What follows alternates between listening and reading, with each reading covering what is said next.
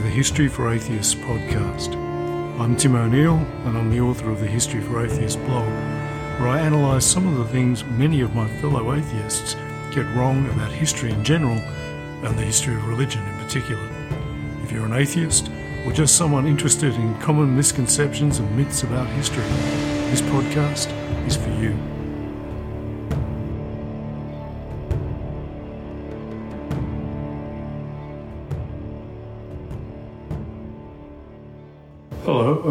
Back to History for Atheists. My guest today is Sebastian Major, the writer and presenter of the excellent Our Fake History podcast. If you aren't familiar with it, Our Fake History analyses a wide range of historical topics, clarifies common misconceptions, and debunks a lot of bad history. I've been enjoying Sebastian's show for several years now, and I recommend it very highly. So when he announced on Twitter that he was going to tackle the very thorny topic of the Galileo affair, I was really interested. And given my study of that subject, I had some comments and a few criticisms to make about his analysis. Overall, I thought he did a fantastic job, but Galileo is one of those topics that is very hard to get right. To his great credit, Sebastian not only took my comments on board, but even acknowledged my feedback in the third of his three part Galileo episode. And he was also gracious enough to accept my invitation to come on History for Atheists to discuss the difficulties of presenting complex historical topics accurately, as well as his thoughts on debunking historical myths and the persistence of bad history in popular culture. So I hope you enjoy my conversation with Sebastian as much as I did. Sebastian Major, thank you for coming on the show and welcome to History for Atheists. And as I was just saying as we were chatting, it's great to put a face to the voice. I've been quite a, a, an avid listener and quite a fan uh, of of your podcast, which is Our Fake History. Uh, I discovered it, I think, a couple of years ago, and and found that uh, I listened to a couple of episodes with with trepidation and realised that no, you actually do know what you're talking about. So, um, absolute pleasure to have you have you on the show. Welcome. Thanks for the warm welcome, Tim. I know you are a discerning critic, uh, so I appreciate those kind words. No problem. Well, for those who, who aren't familiar with with your podcast, uh, and and I do recommend it very highly, and I recommend it very often. Um, maybe you could uh, you could just give us a quick introduction about your background, how you got into this whole podcasting thing, and and what the show is all about. Sure. So, uh, Our Fake History is a podcast about historical myths. So, uh, those are stories that got wrapped up in the historical record that a lot of people believe to be true, get repeated all of the time, but may or may not be accurate. Uh, so I kind of go at it from two different angles. Sometimes I look at a story that everyone thinks is true, um, and is often repeated as real history. And I'll sort of do some de- historical detective work uh, to try and uh, give a more accurate understanding of that story. Or I'll go at it from the other direction where I'll get into a legend that everyone believes is. Uh, you know, pure fiction, or you know, something like you know the the Trojan War, or uh, King Arthur, or um, a story like that that a lot of people just sort of assume is more legendary than it is historical and explore the various theories on whether or not uh, there's uh, some um, a kernel of historical truth to those tales. So that's what the podcast is all about. Uh, I got into it uh, in 2015. I started the show. Uh, I am a high school teacher uh, by trade uh, but I have just transitioned into being a full time podcaster. Uh, but when I started the show, uh, I was um, I was a high school teacher in uh, in Toronto, uh, Canada, and uh, I taught history, I taught English, I taught um, all sorts of other social science courses at the high school level, and I I loved telling stories in my history classes. Um, I'm kind of a storyteller at heart. And uh, one day I was, you know, going off about uh, the wild story of Rasputin's assassination.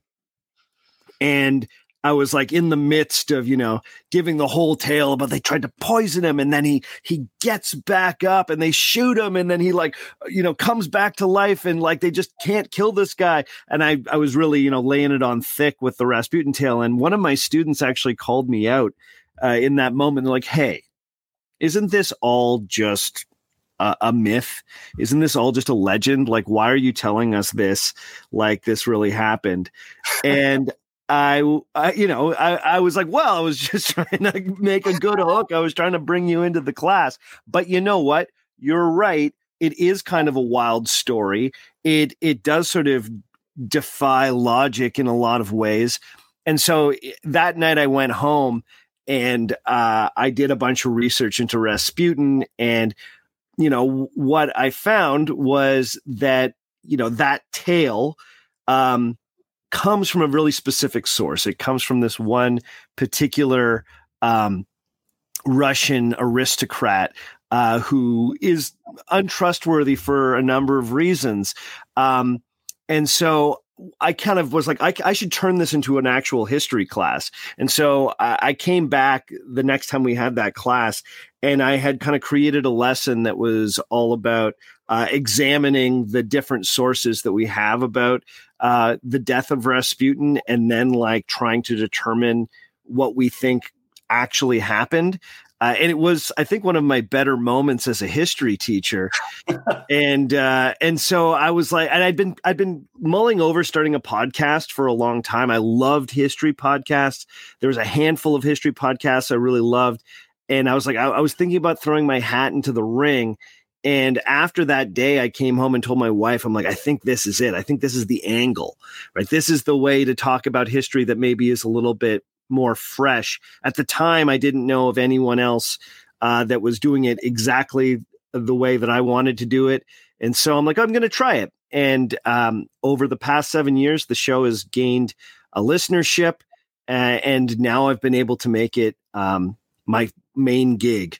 Uh, so yeah, that's uh, that's my tale. That's the story of our fake history. It's a, it's a good it's a good origin story, and, and yeah, it's interesting. You just mentioned that that Rasputin story because for years I thought that was the truth. Yeah, because sure. it's, it's, a great story. It's brilliant. You know, he kept they he kept getting back up, and then they threw him in the river, and and when they found him, his body eventually they realized he drowned, and and he'd been shot and poisoned and flogged with chains and all this stuff.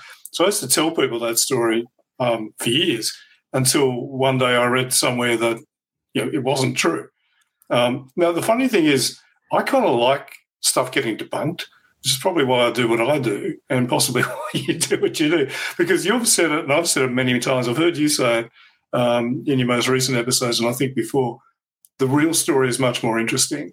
And I always find that the real story is always more complex, it's more nuanced, it's more shades of grey, and it's more real.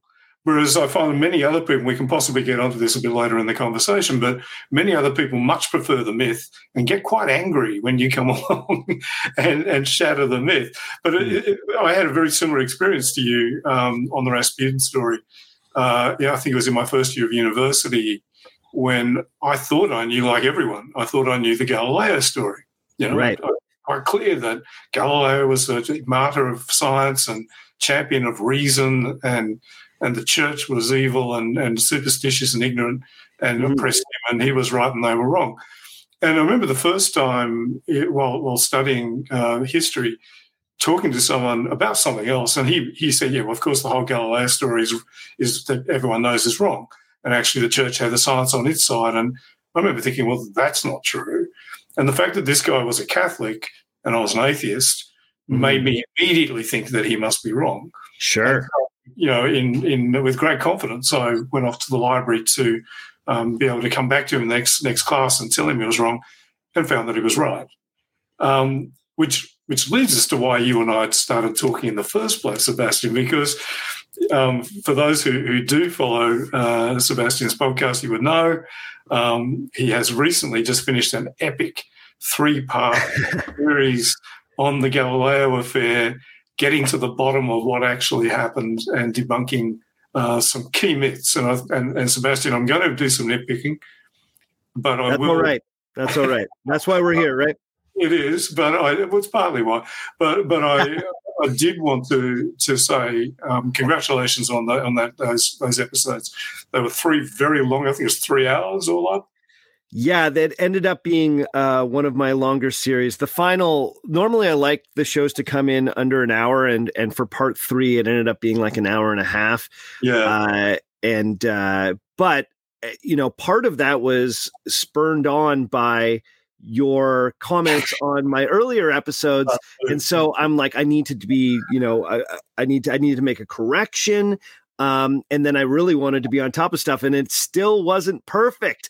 Uh, but let's talk about it. Let's get into well, it. Yeah, let's let's talk about it. But I did want to stress um, that that it is a great show and, and a, a, great episode, or you know, a great three part episode, because it's an incredibly difficult subject. And when you, I think you might have announced that you were going to do it, and I thought, gee, good luck, mate. Um, good luck, man. it's, it's a huge topic, and I've been studying it for, excuse me, literally thirty five years. Right. And every time I read something new, I get a different angle or a slightly different perspective or a new kind of uh, uh, understanding of it because you can look at it from so many different perspectives. You can look at it from a purely scientific perspective.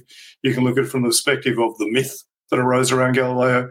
You can look at it from a theological perspective. You can look at it from a social perspective regarding what was going on in Europe at the time, the mm-hmm. Counter Reformation, the Thirty Years' War, political perspective, personal politics. Um, it, it, it, and it's just every time you, you, you change your angle on it, you get a different view. Yeah. But um, I, I, suppose you know the the the thing about it is it's something that everyone knows. Mm-hmm. And I often say with Galileo, um, tell me about when you who taught you the story of Galileo, and the answer is most people have never been taught the story. You just kind of pick it up. I, yeah. I was never, I, I, don't remember a point where a history teacher stood up or a social science teacher stood up and taught me the Galileo story. You just kind of pick it up. And so what yeah. isn't uh, the real story, it's the myth. Yeah. And, and that was what you were trying to debunk, you know, uh, which I think on the whole, you, you definitely did, you know, particularly right. the, particularly the idea that the church was stupid, unscientific, and and ignorant, and Galileo was a hero and wise and pure. Uh, and I, I, love the way you kept you kept coming back to that nickname that he got yeah. at university, the Wrangler. Yeah. You know, didn't matter what the topic was at university, he would always get the conversation around to what he wanted. Um, and and I, I, think you, I think you use that as a really nice theme. Yeah, for, that that ended up revealing itself as a real hook for me. Like, well, once I heard, I even said it on the show, right? Once I discovered that, I'm like, oh, I know this guy. I've met this guy. We've right? been to university with that guy. You know, yeah, he, the one who was always right even when he was wrong because yeah. he was really smart. Yeah, and and right. and, and funny. Yeah, um, which Galileo, he was all of the above. Oh. You know, Galileo's hilarious. yeah, no, that was another nice thing to learn.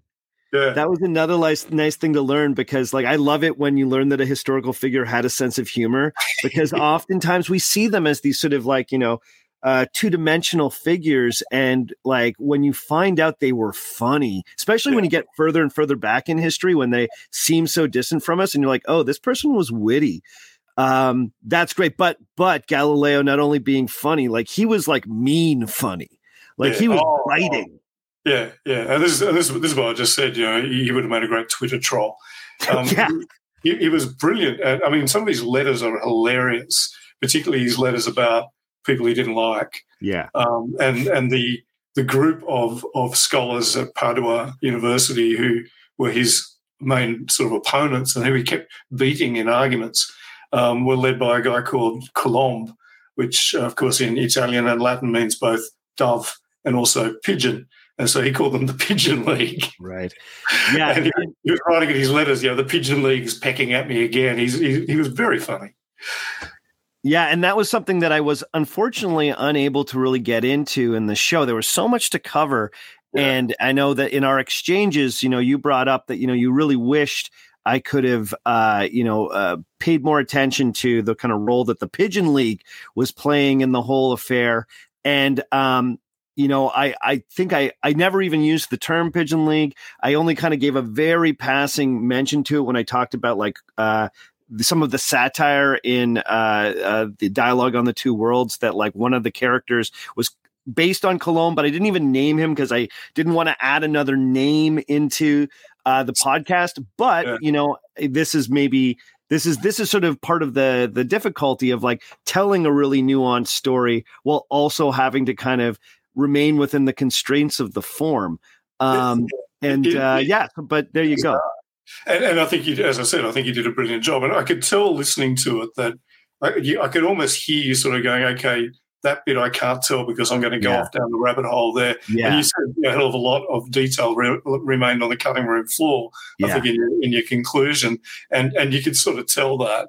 Um, I suppose the reason I, in my notes back to you the other day, the reason I kind of picked up on the pigeon league thing is, um, unless I think a lot of people have it, have this fixed idea of it being a church versus science, you know, mm. like creationism versus evolution uh, sort of a scenario, which it wasn't. And I think the reason the Pigeon League is important in the story is that they weren't that they included churchmen, but they were largely academics. Right. And I've worked at university. I know what academics are like. They are most petty, most petty and and and vindictive and mean people when it comes to their their, their, their, their little vendettas. And I've, I've come across the Pigeon League. I've, I've, I've, sure. I've met those guys too. Um, so the thing was that that the church really didn't care about Galileo. They didn't even care the fact that he that he had come out in, in 1613 in his letter on sunspots and said, I, am pretty much a Copernican. I mean, he virtually yeah. it. Um, they yeah. they passed that for he submitted that to the Inquisition for approval for publication, and they said, yeah, no problem. So, and this is something yeah. a lot of people don't get. They kind of get, they kind of think that he was under the radar until suddenly the church pounced on him, but he wasn't. Um, what happened was the Pigeon League saw his dabbling in theology, which he really didn't start doing until probably really until 1614. Right. And thought, here's our chance to finally get this guy who keeps beating us. Um, and they were the ones who brought it to the attention of the Inquisition. The Inquisition weren't paying any attention to this stuff. And then the Inquisition even looked at his letter to Castelli, which was his foray into theology, which you talked about, mm-hmm. and came back and said, We don't have a problem with this. Even, even when they brought the, the theological dabbling up, he said the, the, the Inquisition came back and said um, he uses some immoderate language, but we don't see anything that is out of kilter with the teachings of the Catholic Church. Right. Yeah. At that stage, the kind of the, the theological implications of heliocentrism, the cat that cat was out of the bag, and and and another bit that you weren't able to bring in was that because it was just it's just too complicated was um, Paolo Foscarini wrote his book, which was arguing very similar along similar lines to Galileo on the theological implications, and that's what really brought it to a head. And all this mm. all this kind of came together in 1615 and resulted in the 1616 ruling that said it's false in philosophy, i.e., scientifically wrong. Therefore, we we it's it's it's you know dangerously close to it's formally heretical, so close to being heretical. Yeah, yeah. And, and that last point is something that a lot of people don't get either. Yeah. It was never declared heresy. Well, that's right. That's right. And that was actually something that, you know, even I found myself having to learn about as I was sort of uh, researching this particular topic was the idea of like these ideas uh, by the time they come around to make the, making their ruling on Copernicus um, they never they never yeah officially declare it like an out and out heresy but they use all of this language around heresy yeah. which for someone that's not like you know deep in the world of 17th century church politics is um is very confusing and and this is where I think you know the the biggest the biggest myth, right, and the most obviously sort of wrong one is that Galileo himself was condemned as a heretic, which he was not, right? But the final ruling said that he was vehemently suspected of yeah. heresy. Now, if you're not like really up on the nuances of of um, how the Inquisition made these rulings, it would be hard to see the difference, right? Yeah, yeah. And, and, I explain that to people, and people just go, "Well, you're splitting hairs." I'm like, "I'm not." Well, given that you could be burned at the stake for being an unrepentant heretic. Yes. Whereas, whereas you really would have to work pretty hard to get any kind of court capital or corporal punishment for, for simply being vehemently suspect of heresy. The, the issue, as I understand it, and I'm definitely not an expert in 17th century theology, but the issue, I believe, is that only the Pope and uh, the an ecumenical council could declare something that hadn't been examined before to be heresy.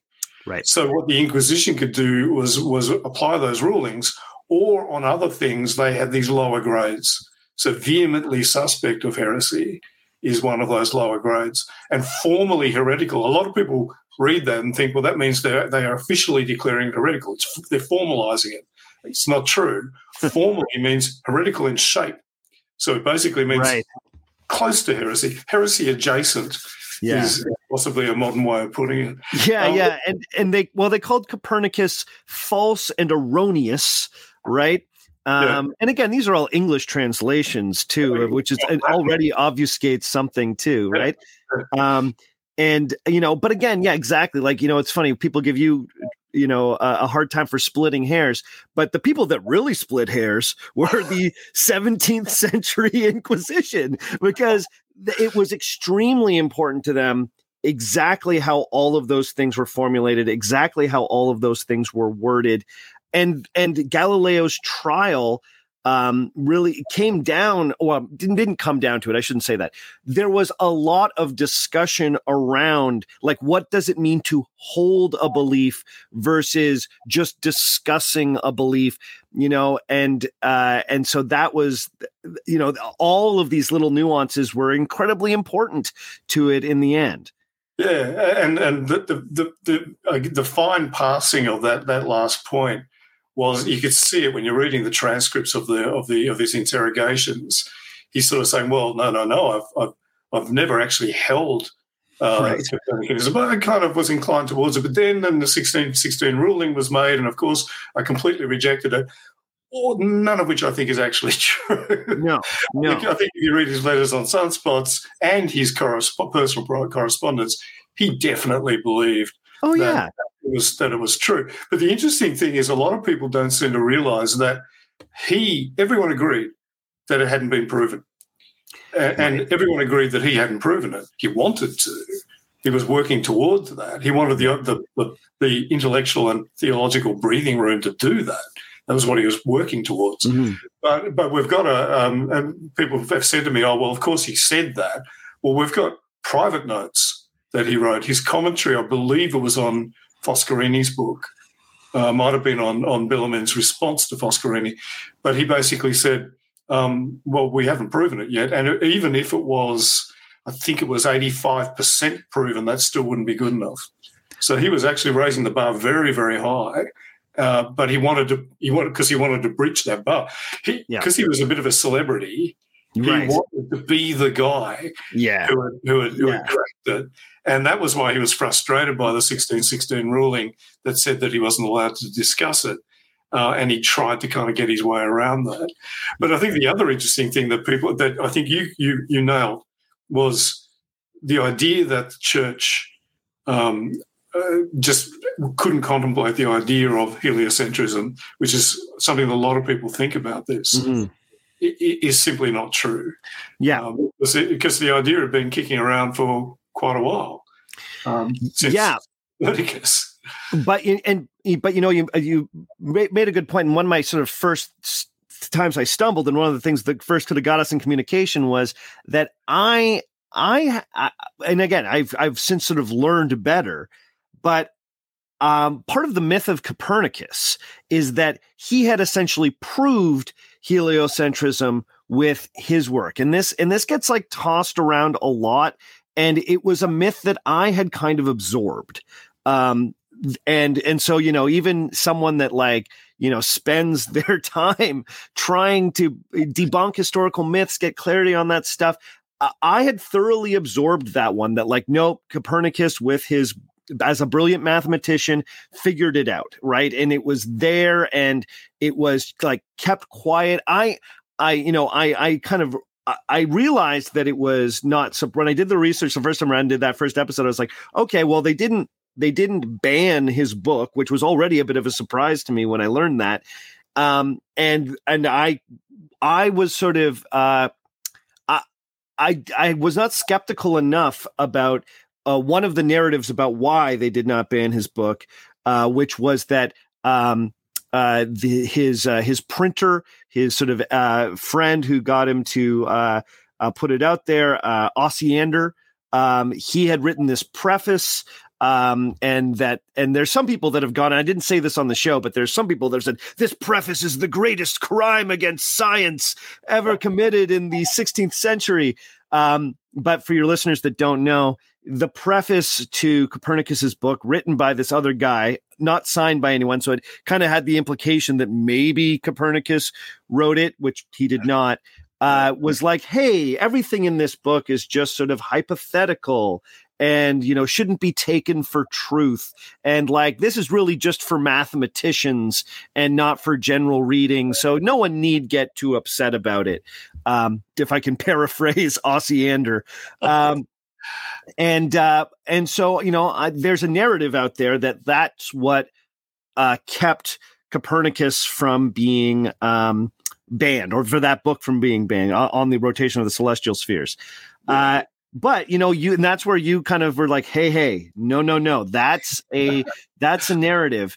And uh, you, you know, you directed me towards some really good stuff that really showed that I and I've I've come to believe because I think the evidence points to the the truth of this that he was more worried about objections from other mathematicians. Oh, he was. Uh, and and what he called the peripatetics. So the peripatetics being the yeah, the Aristotelians. Who were Aristotelians and who, who were just conservatives. So this is why Maurice uh, Finocchiaro, who's one of the, the great modern current um, scholars of, Gal- of the Galileo affair, he he gets very frustrated by the whole um, uh, the whole science versus religion angle because he says that completely misunderstands what was going on with Galileo. I'll get back to Copernicus in a second, but that misunderstands what was happening with Galileo because it wasn't science versus religion. There were scientists on both sides of the camp, both camps. There were um, religious figures, very senior ones, on both sides. It was it was conservatives versus radicals. And so, on one hand, you had the people who just wanted to stick to how things had always been and didn't like the fact that they were discovering phases of Venus and rings around, so well, moons around Jupiter and what turned out to be rings around Saturn. Uh, and then, then you had people who were, who were very excited by that.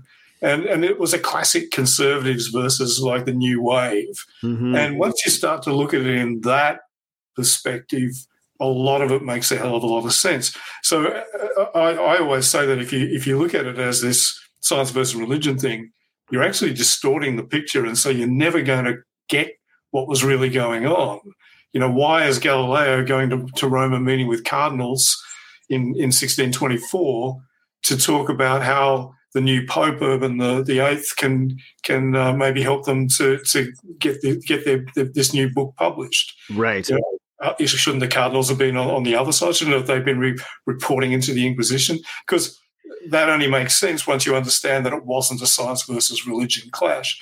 But with Copernicus, I mean, the one that I like to, to roll out in front of people is the fact that the Pope uh, of the time, Clement the Seventh, I think it was, um, heard about Copernicus's theory.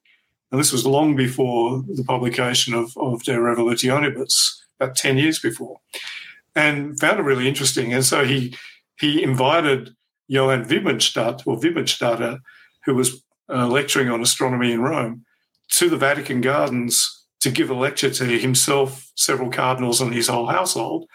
And you mentioned this in your uh, in, in your podcast.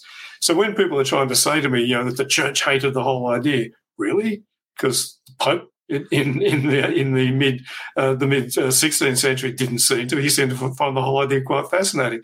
Yeah. And we had cardinal, you know, we had cardinals encouraging Copernicus, you know, sponsoring. He was sponsored by a bishop, etc., etc. Right, and and then you know even the the sitting pope at the time of Galileo's trial was you know a a an acquaintance at least at least and at a one time admirer and someone that loved his his discoveries as an astronomer, right? Yeah. And like wrote poetry uh, attesting to that, praising him and talking about yeah. how much he was. I, look, I think I think we could probably say that Urban uh, or uh, that, that Barberini, as he was, and then Urban yeah. once he became Pope, and Galileo were friends as much as someone as high and mighty and important as the Pope could be friends with a mere mathematicus.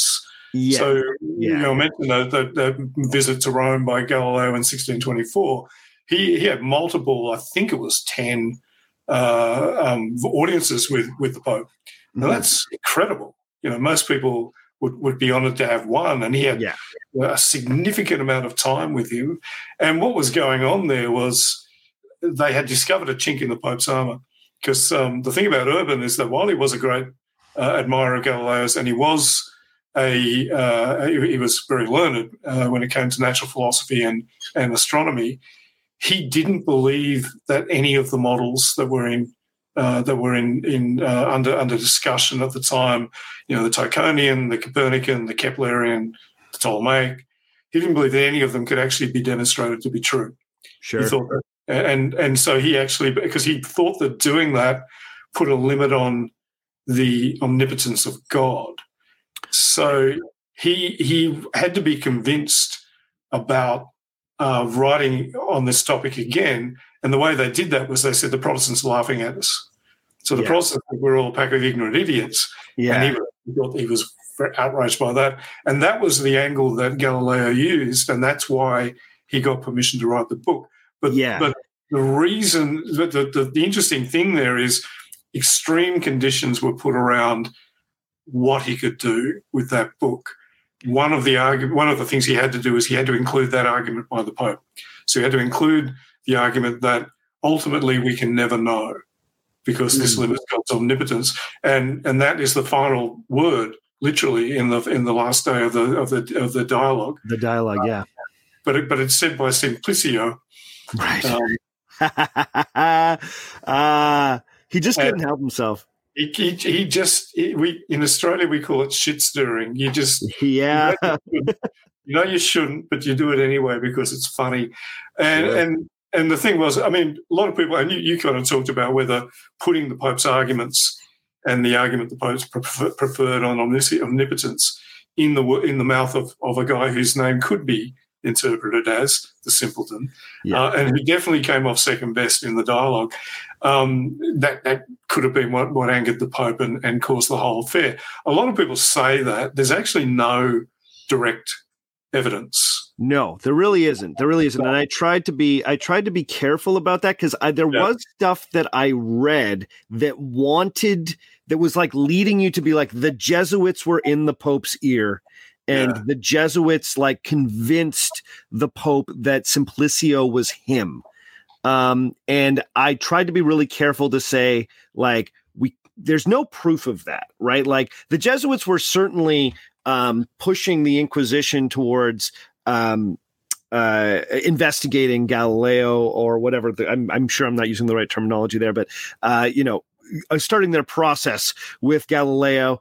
Um, and uh, but like the idea that there were sort of you know the guys in his ear that, that didn't that actually rang hollow to me that, eh, because everything i'd learned about urban the eighth was that like he was a well-read enough man himself that he could really draw his own conclusions about what galileo's book was about and like he didn't need people telling him how to interpret something like that that that Yeah. didn't seem that didn't seem in keeping with his character now and and and it's sometimes hard to get a sense of a character like uh, Urban the Eighth because there's some stuff you'll read about him that'll tell you that he was just like the most venial and um uh, uh what would be the right word? Vain maybe is the right word.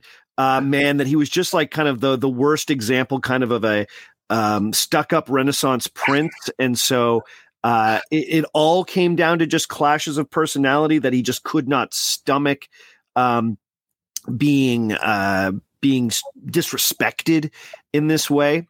Uh and uh, i i kind of shied away from that in my show just because like i i just felt like i hadn't read enough to really make a character judgment on on urban the eighth. Uh and because also he seems really different from the time that he's a cardinal and then the time that he's a pope um yeah, well, I think that last point is, is well observed. Um, my comment on, on Urban would be would be that I think I think he was, he was a much he was able to be much more himself as a cardinal. Not surprisingly, becoming uh, head of the entire Catholic Church in the height of the Counter Reformation and the Thirty Years' War put a bit of strain on him.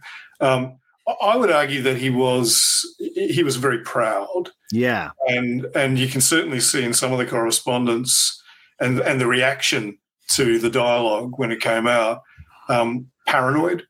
Uh, yeah. He was under a lot of political pressure from the the Holy Roman Empire, or, or basically from the, the Spanish, who who felt that he was taking sides in the Thirty Years' War, which by that yeah. stage resolved itself into a, a, war between two Catholic powers, France and, right. and Spain, and and the Spanish cardinals were pursuing a a policy in Rome where where basically they were saying that he was a bit too Italian. You know, it's a little right. bit too laid back, a little bit too friendly with maybe people who are a bit suspect. Sure. And then in that context, Galileo brings out this book, which is an absolute bombshell, uh, which you know was meant to be this uh, sort of even-handed dialogue, and obviously very clearly is not. It's very clearly weighted in, in favor of Copernicanism, and uh, and then um, that's really what angered the Pope initially.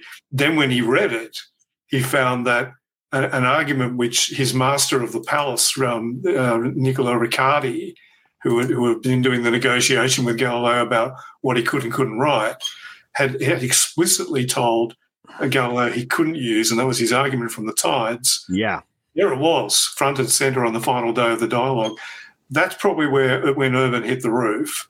And then they go on and looked into what he, what Galileo had been had been instructed back in 1616, and they found that case note saying you should not discuss this in writing or in any way.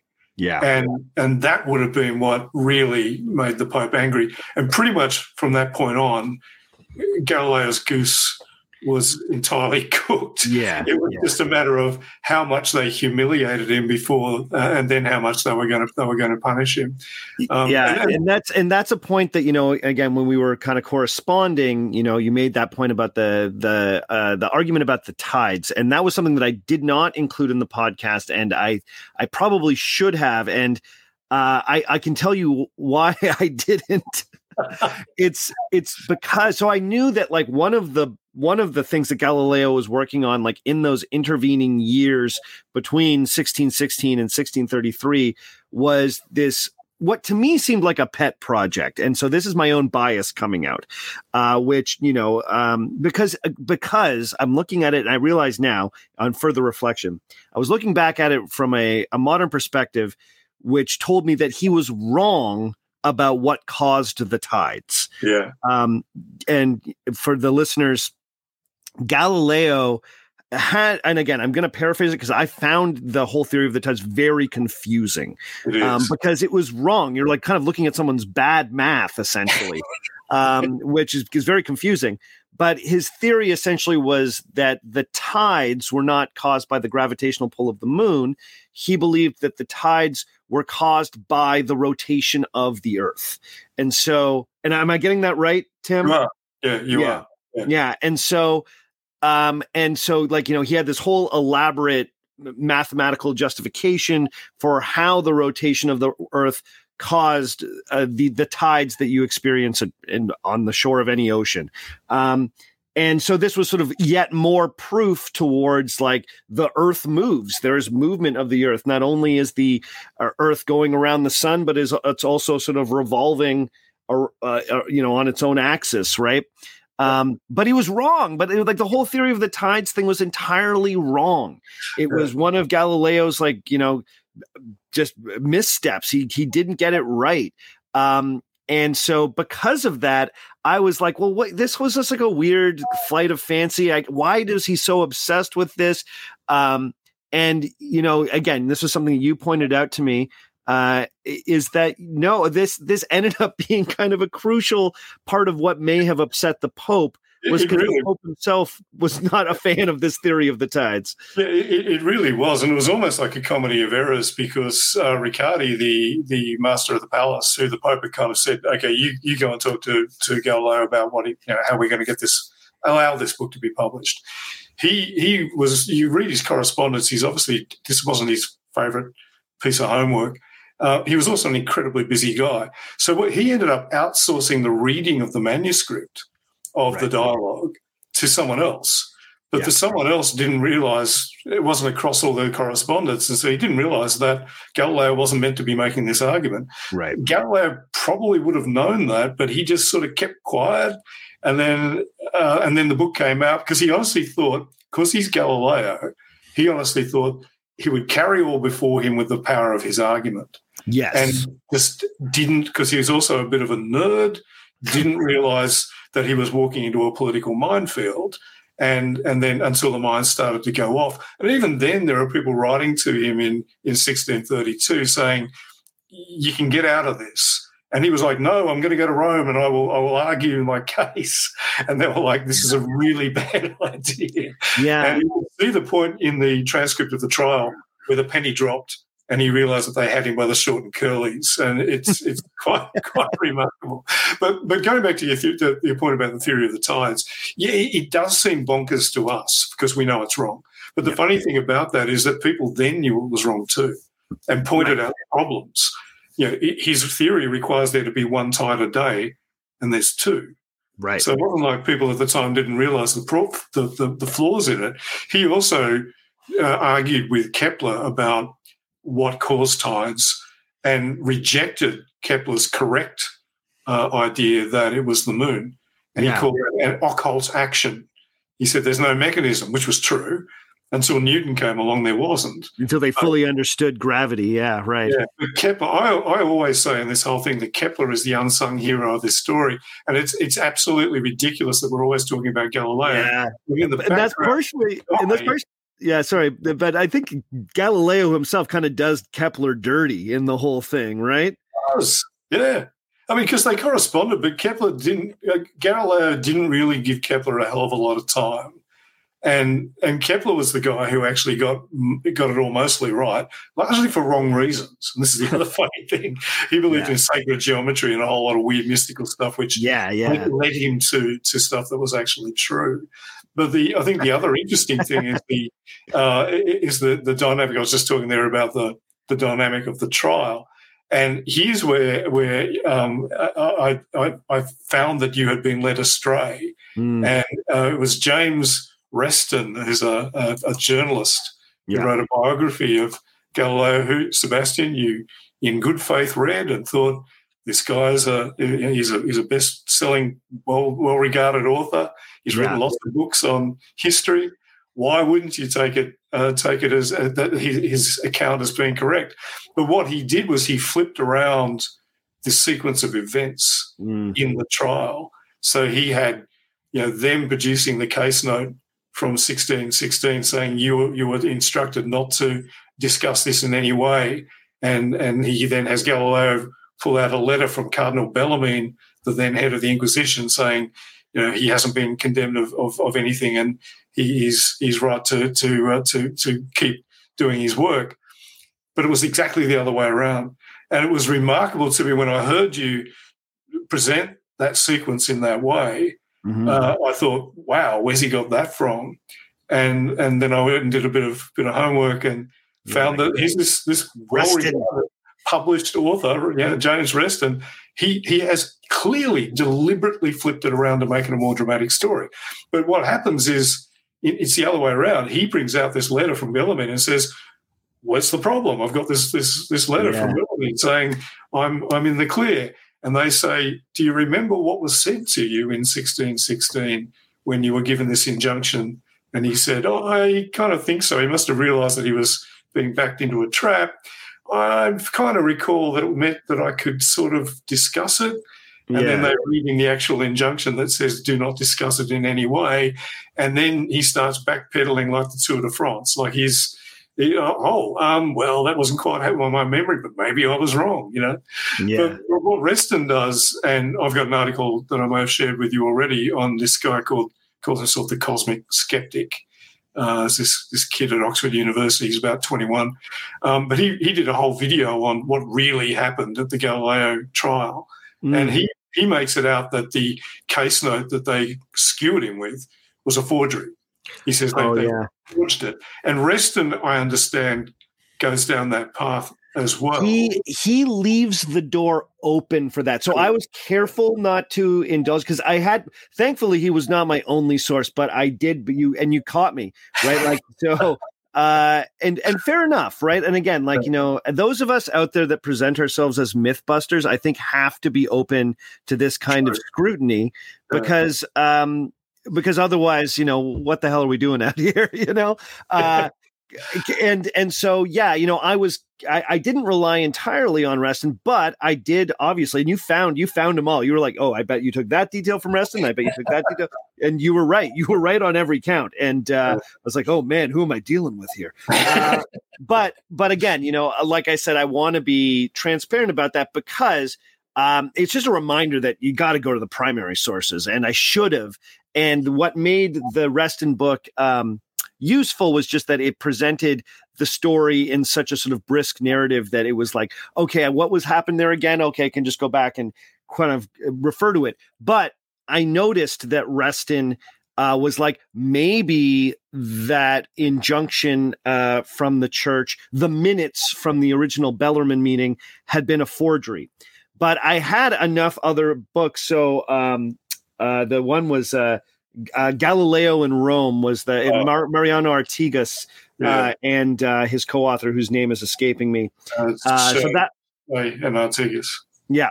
Uh, and so they are like very like kind of like there's really no evidence and then i kind of double checked it off of I, I, I had a, a whole series of of um it was a collection of sort of smaller essays called galileo and the church that i was referencing and basically um uh, every, most most sort of scholars are like there's really there's really no reason to doubt the um, legitimacy of those minutes that were created in 1616 and um, and and Reston you know doesn't go like they were they were manufactured by his enemies but he does go like maybe. He kind of just yeah. sort of he kind of does the like well maybe his enemies did this. Um and uh, and and you know they you know he leaves the door open um and i i did my and again that was one that i did catch uh and so i will uh i will but you're right i did flip around the order of that which does sort of tell a different story because it makes galileo more sort of it makes it a better courtroom scene you know no. what i mean which again you should i should always be skeptical of that like when the story's just a little too perfect when it's just like bring in the letters boys you know like you should yeah. really be it, it, it, around that. It was a little bit too Hollywood, you know. I mean, yeah. and, and Galileo comes out the hero, and this is the other problem I have with Reston's account. Um, he, it is very readable, yeah. but it's also uh, a little bit um, dramatized. And so he quite often has uh, inquisitors thundering and, and shouting yeah. frustration and so on. You read the transcript and it's not even you don't even you get a summary you get a paraphrase of what they said so they could have just said it in a bored whisper we don't know so he's kind of adding this sort of embroidery the other bit that, that you did mention and again it comes from reston is that galileo was threatened with torture and was in general general uh, genuine danger of being tortured and reston makes a reference to uh, a, terrible instrument called the, the heretic's fork, yes. which is the instrument that was used to torture heretics.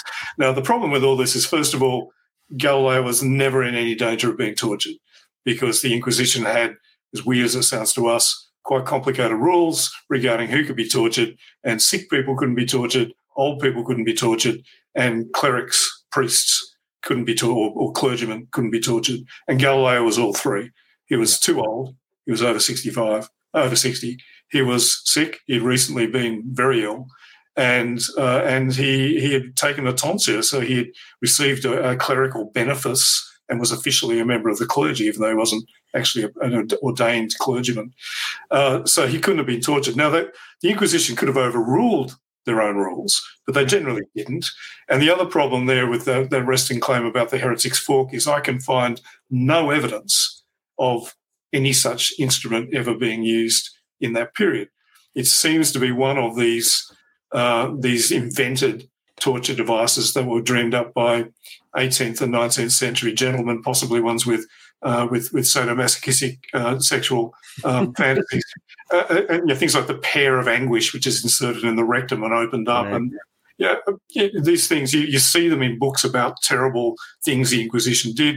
You actually look at the Inquisition's manuals and so on; they were quite open about torture, but it was generally hanging someone by a rope until they they they um, until they they tell you what. I mean, it's nasty, but it was done recently by the CIA.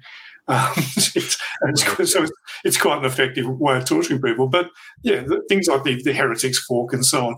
So I, I think we we uh, the lesson is, as you just said, if it sounds too good to be true, if it sounds just a little bit too dramatic, yeah. Um, probably not true. Which sort of leads us, I suppose, Sebastian, to something I did want to discuss with you, which is in your experience, because I've got some thoughts on this. What are what what how do you how do you think is the what do you think is the best way to convince people that these myths aren't true? Great question. Um, I, I mean, part of the reason why myths catch on is because they're good stories and because they are so repeatable. And so uh, you have to give someone a new story. Uh, and I really see my show as a storytelling podcast first. Uh, even though I want it to be accurate, even though, you know, of course, as we said before, I'm presenting myself as a, a mythbuster and I don't want to, you know, uh, take that lightly. But when I'm putting my shows together, I am always thinking about um, the narrative that I am trying to craft, which I think makes it more listenable. Um, and so you need to give people a new story. And part of it, I think, and, and this is what I try and do with my show, is you can still have fun with the myth, right? Like I I like these fake stories as curiosities, as as um as like odd little uh artifacts. Um just as long as we don't put too much stock in them, just as so long as we don't um you know find ourselves you know believing them and as we've sort of just come come out in this discussion like i i know that there's been stories that have sort of so thoroughly um, made their way into my uh, kind of historical consciousness that even I don't catch myself sometimes. um, and despite, despite now, like, you know, I'm, I'm closing in on 200 episodes, right? Um, and so uh, what I think helps is like sometimes when you're uh, debunking uh, anything, it can sound like you're just checking someone's math homework. Yeah. And and people will not always remember the ins and outs of how you checked their math homework. And in sometimes people might even resent that you went through and like pointed out that they didn't carry the one. Um and uh and and so what I do on my show or what I try to do anyway is go like you're not you're not stupid for having believed this story in the first place. You're not um you, you haven't done anything wrong because you believed this story in this first place. You be, if if you heard this story at all and believed it, you believed it because there's something about that narrative that resonated with you and has resonated with people for a long time. And so part of the fun is being like, what is that thing that resonates? Like, what is that? You know, in the Galileo story, it's part of this bigger narrative we've constructed about this war between science and religion. And so, you know, making Galileo into this martyr of science fits within a, a grander narrative and fits within certain narratives about the Roman Catholic Church and fits within narratives about enlightenment and about ideas of progress and and what have you. Um, and so it it resonates on that level. But if you can go like, no, no, there there is a real story here, um, and it's a real human story. And to me, you know, I, as we sort of talked about before, like I, I had to find the thing in that story that was true, despite despite the errors I still managed to make. Um, and again, I'm I'm trying to do my best to fess up to them and be open about them. I'm like, yeah, I I trusted a book I should have been uh, even more skeptical of. Um, which can happen, which can happen. Um, but uh, you know, it's never too late to sort of make the correction and make it right. Um, but at the same time, you know, how will people sort of know the new story of or the the more accurate story of Galileo. Well, in my show, I was like, well, let's here's here's a detail I learned about him that he was the Wrangler, and that like if you go like, oh yeah, he was like that in university, but maybe that personality trait was something that carried throughout his life. And and the more I learned about him, the more I kept on seeing it come back again and again. I was like, yeah, like the invention of or the invention of the telescope. That whole story is like him kind of doing a little bit of wrangling, right? Um, and and even the writing of the dialogue on the on the two chief world systems is him, you know, again being like, maybe I can just make this work. I think I can sneak this past. Like I can I can make this happen. I'm going to bring them around to my way of seeing things that that to me is just uh, another um, uh, indication of who he's always was. And I think if you can tell people that story, they're like, "Oh, okay, uh, now I I can sort of understand maybe what what went on here." Yeah, um, exactly. And then from there, and from there, you just flesh it out with more and more nuance. And you've studied it for so long that you've become a bit of an amateur expert, and that's why you can catch uh, podcasters like me uh, when we when we make a slip, you know. Uh, no, the, the the real expert on this is uh, is Thony Christie, and if you if you have a look at my video channel or, or my podcast, you'll see a massive three part conversation I had with Thony, who, uh, who, who has exhaustive knowledge on the, on this stuff. But I, I love your point there about give them another story because that that is exactly the advice that uh, that I got from David Hutchings. So I had an interview with David Hutchings and James Ungureanu, who have written a book on together on the conflict thesis, so the myth that science and religion have always been in conflict. Mm. And and what uh, the, the, interesting thing there is that David um, is a like you is a high school teacher, um, and so is good at telling stories in ways that will engage bored you know fifteen year olds. Uh, you can probably relate to that. Um, whereas James is an academic who specialises in the history of science and religion. So what he, what they were able to do is James kind of provided the the the uh, historical heft, and then David put the the spin on it. That uh, and where he where he kind of got to was well, here's a story of how two men, um, Draper and White, back in the 19th century, fooled the whole world, and and so people still think that this conflict thesis is true, even though historians rejected it 100 years ago, which I think was a really, really good angle. Whereas mm. um, maths homework checkers like me would just go, well, no, that's wrong. And, and you're, an you're, an idiot for getting that wrong. So I think the lesson I'm learning from you and from, from David, Sebastian, is uh, give them another story. I, I, do try to do that, I think, but I think I don't do it enough. So I'm, I'm, uh, I'm trying to think now of, okay, how can I how can I tell these stories in, in a different way so that people go away with the correct story in a way that they actually engage with? Because you sort of said, you know, people get very emotionally committed. Mm-hmm. I found someone asked me on Reddit the other day, um, in all your debunking, what are the ones that people react to most negatively? And it would be probably uh, the Jesus myth idea. So people who don't believe Jesus existed at all, they get very angry with me for being an atheist who who does. Sure. I think I think he did exist. He was like a um, person, sure. Yeah. As a person, yeah. yeah. Um, but the but the one that really gets people angry is when I say, well, actually, no, Christmas, um, Easter, and Halloween are not originally pagan festivals. Mm. They were they were they're, they're Christian. And, and there, there, might be some elements of some of the practices that might be pre-Christian, and maybe we could even call them pagan. But on the whole, they're, they're Christian. And people get really angry because they were taught, usually as kids, and I find stuff when, when that people absorb when they were very small children, it's much harder to dislodge that than if they, they picked it up yesterday. Yeah. Um, so I, I, I do admire the the way in which you you've been able to do that, Sebastian. Because I've every time I listen to one of your episodes, and I love the one on the Renaissance, I love the one on the Dark Ages, and I particularly loved the one on uh, guns, germs, and steel.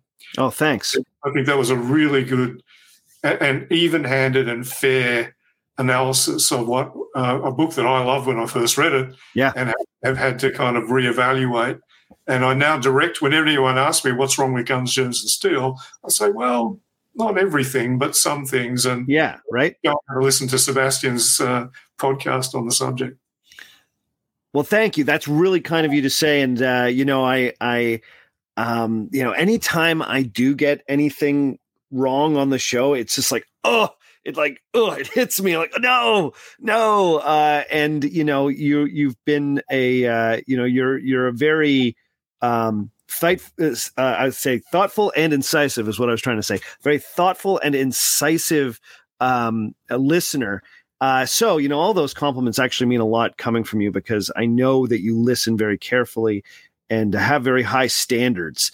Um, yeah and uh, and so I, I appreciate that. And you know, um, yeah, and I think I think part and this is why I wanted to come on and engage with you, so you know I can direct my my listeners to this and be like, hey, look, you know, I the Galileo series you know i did my utmost to make it like the most accurate series and then you know um you know listener tim listener and podcaster in his own right Tim O'Neill, you know, has had a number of like really important points to bring up about some of the things I said.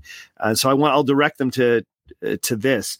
Um, but yeah, but you know what? I, I just want to say one more thing about narrative is that narrative is extremely powerful.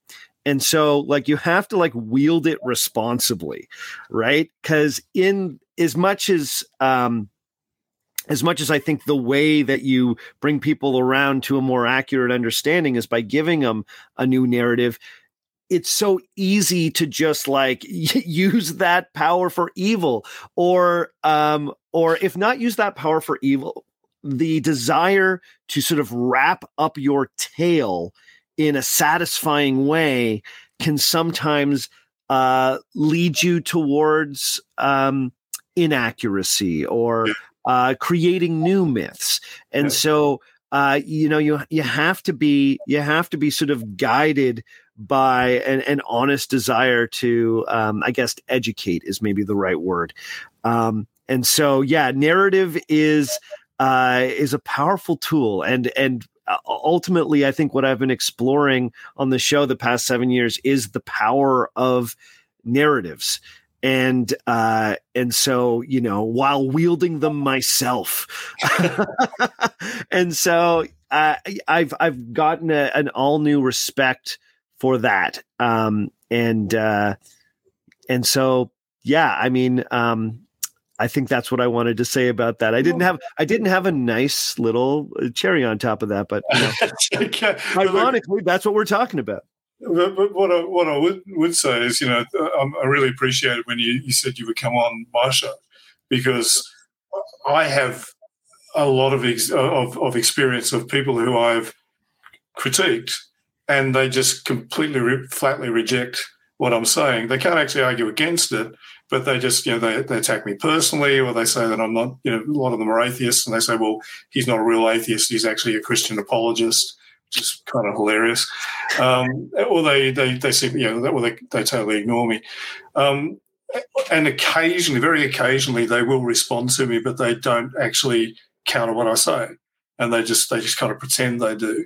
So uh, it's great to have someone. Uh, you, you probably don't have the ideological dog that they have in the fight. No. So, no. but it was nice for you to come back and say, "Hey, thanks for your for your comments and and also for you to agree to come on and have this conversation," which I think has been a really fruitful chat. Oh yeah, um, because I think you you you know you, I can learn a lot from you about that narrative bit my next major article on my on my blog is going to be about the Inquisition. Oh, that's nice. going to be really tough because it's hard to debunk uh, a myth, the myths about the Inquisition, of which there are many, without it making it sound as though you're saying, "Well, the Inquisition was actually okay." Yeah, I'm actually all right with people being burnt at the stake and tortured for their beliefs, which I'm most definitely not. So that's going to be tricky. You know, what, yeah. what, what, narrative do I present there?